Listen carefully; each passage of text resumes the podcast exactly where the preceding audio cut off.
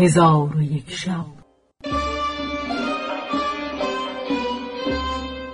چون شب سیصد و هشتاد و نهم برآمد.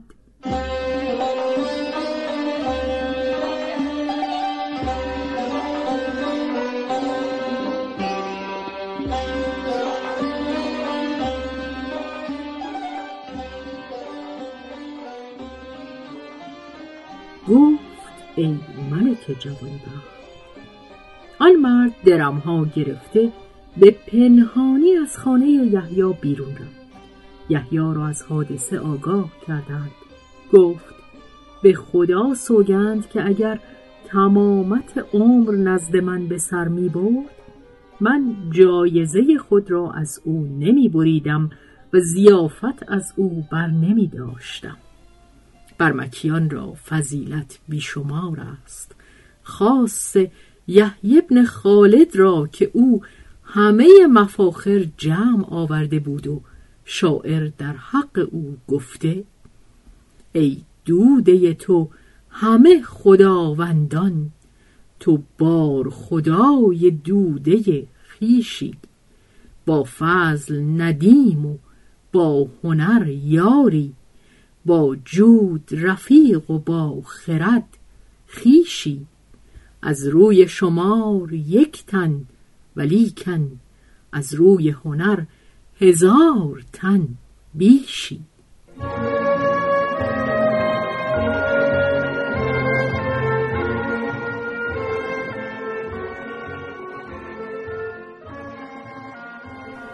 حکایت امین و کنیز جعفر. و از جمله حکایت ها این است که جعفر ابن موسل هادی را کنیزکی بود تارزن که بدر کبیر نام داشت و در آن زمان از او نکورویتر و به خواندن و تار زدن از او داناتر کسی نبود. امین ابن زبیده خبر او را بشنید و از جعفر التماس کرد که او را به امین بفروشد. جعفر به او گفت تو میدانی که کنیز فروختن مرا نشاید. اگر این کنیز خانزاد من نبودی او را به رسم هدیت به سوی تو میفرستادم. پس از آن امین روزی به قصد طرب به سوی خانه جعفر بیامد. جعفر آنچه از برای دوستان حاضر آورند از بهر او حاضر آورد و کنیزک خود بدر کبیر را به خواندن و تار زدن امر فرمود. کنیز آلات طرب ساز کرده به آواز خوش همی خواند و امین ابن زبیده به میگساری و طرب و نشاط مشغول بود و ساقیان را فرمود شراب به جعفر بیش از اندازه بدهند. ساقیان چنان کردند که امین فرموده بود. پس جعفر از غایت مستی بی خود بیفتاد و امین کنیزک را گرفته به سوی خانه خود بیاورد. ولی دست بر او دراز نکرد و چون بامداد شد امین جعفر را بخواست. چون جعفر بیامد امین به حاضر آوردن شراب بفرمود و کنیزک را امر کرد که در پشت پرده بخواند. جعفر آواز کنیزک بشنید و او را بشناخت. از این کار در خشم شد ولی از همتی که داشت خشم آشکار نکرد و تغییر نداد. چون مجلس به پایان رسید امین ابن زبیده تابعان خود را فرمود زورقی را که جعفر سوار گشته به سوی او آمده بود از درم و دینار و گوهرها و یاقوتها و جامعه های فاخر پر کردند. چندان که ملاحان استقاسه کردند و گفتند زورق را گنجایش بیش از این نیست. مبادا زورق در آب فرو رود. پس امین ابن زبیده فرمود که آن مال را به خانه جعفر بردم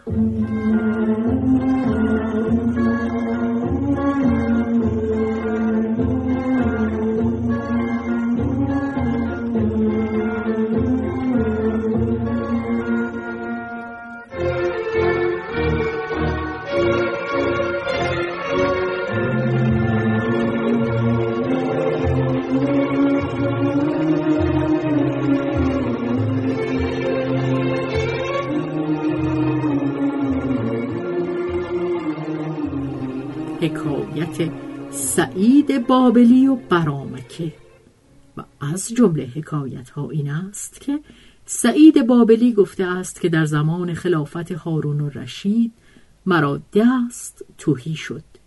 وام خواهان بر من جمع آمدند من از ادای دویون عاجز ماندم. به حیرت اندر بودم نمی‌دانستم چه کار کنم. در آن حال عبدالله ابن مالک خزائی را قصد کردم و از او التماس نمودم با رأی محکم خود مرا مددی کند و از حسن تدبیر مرا به سوی خیر دلالت کند.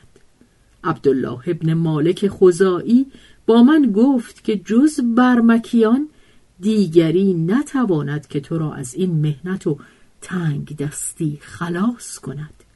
من گفتم مرا طاقت تحمل تکبر ایشان نیست و به تجبر ایشان صبر نتوانم کرد. عبدالله گفت تحمل بایدت تا کار نیکو شود. چون قصه به دینجا رسید بامداد شد و شهرزاد لب از داستان فرو بست.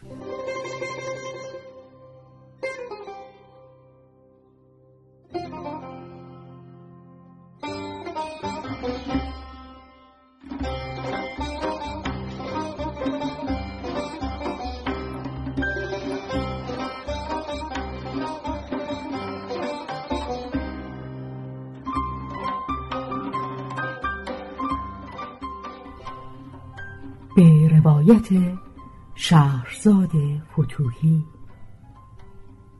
تنظیم از مجتبا میرسمیعی.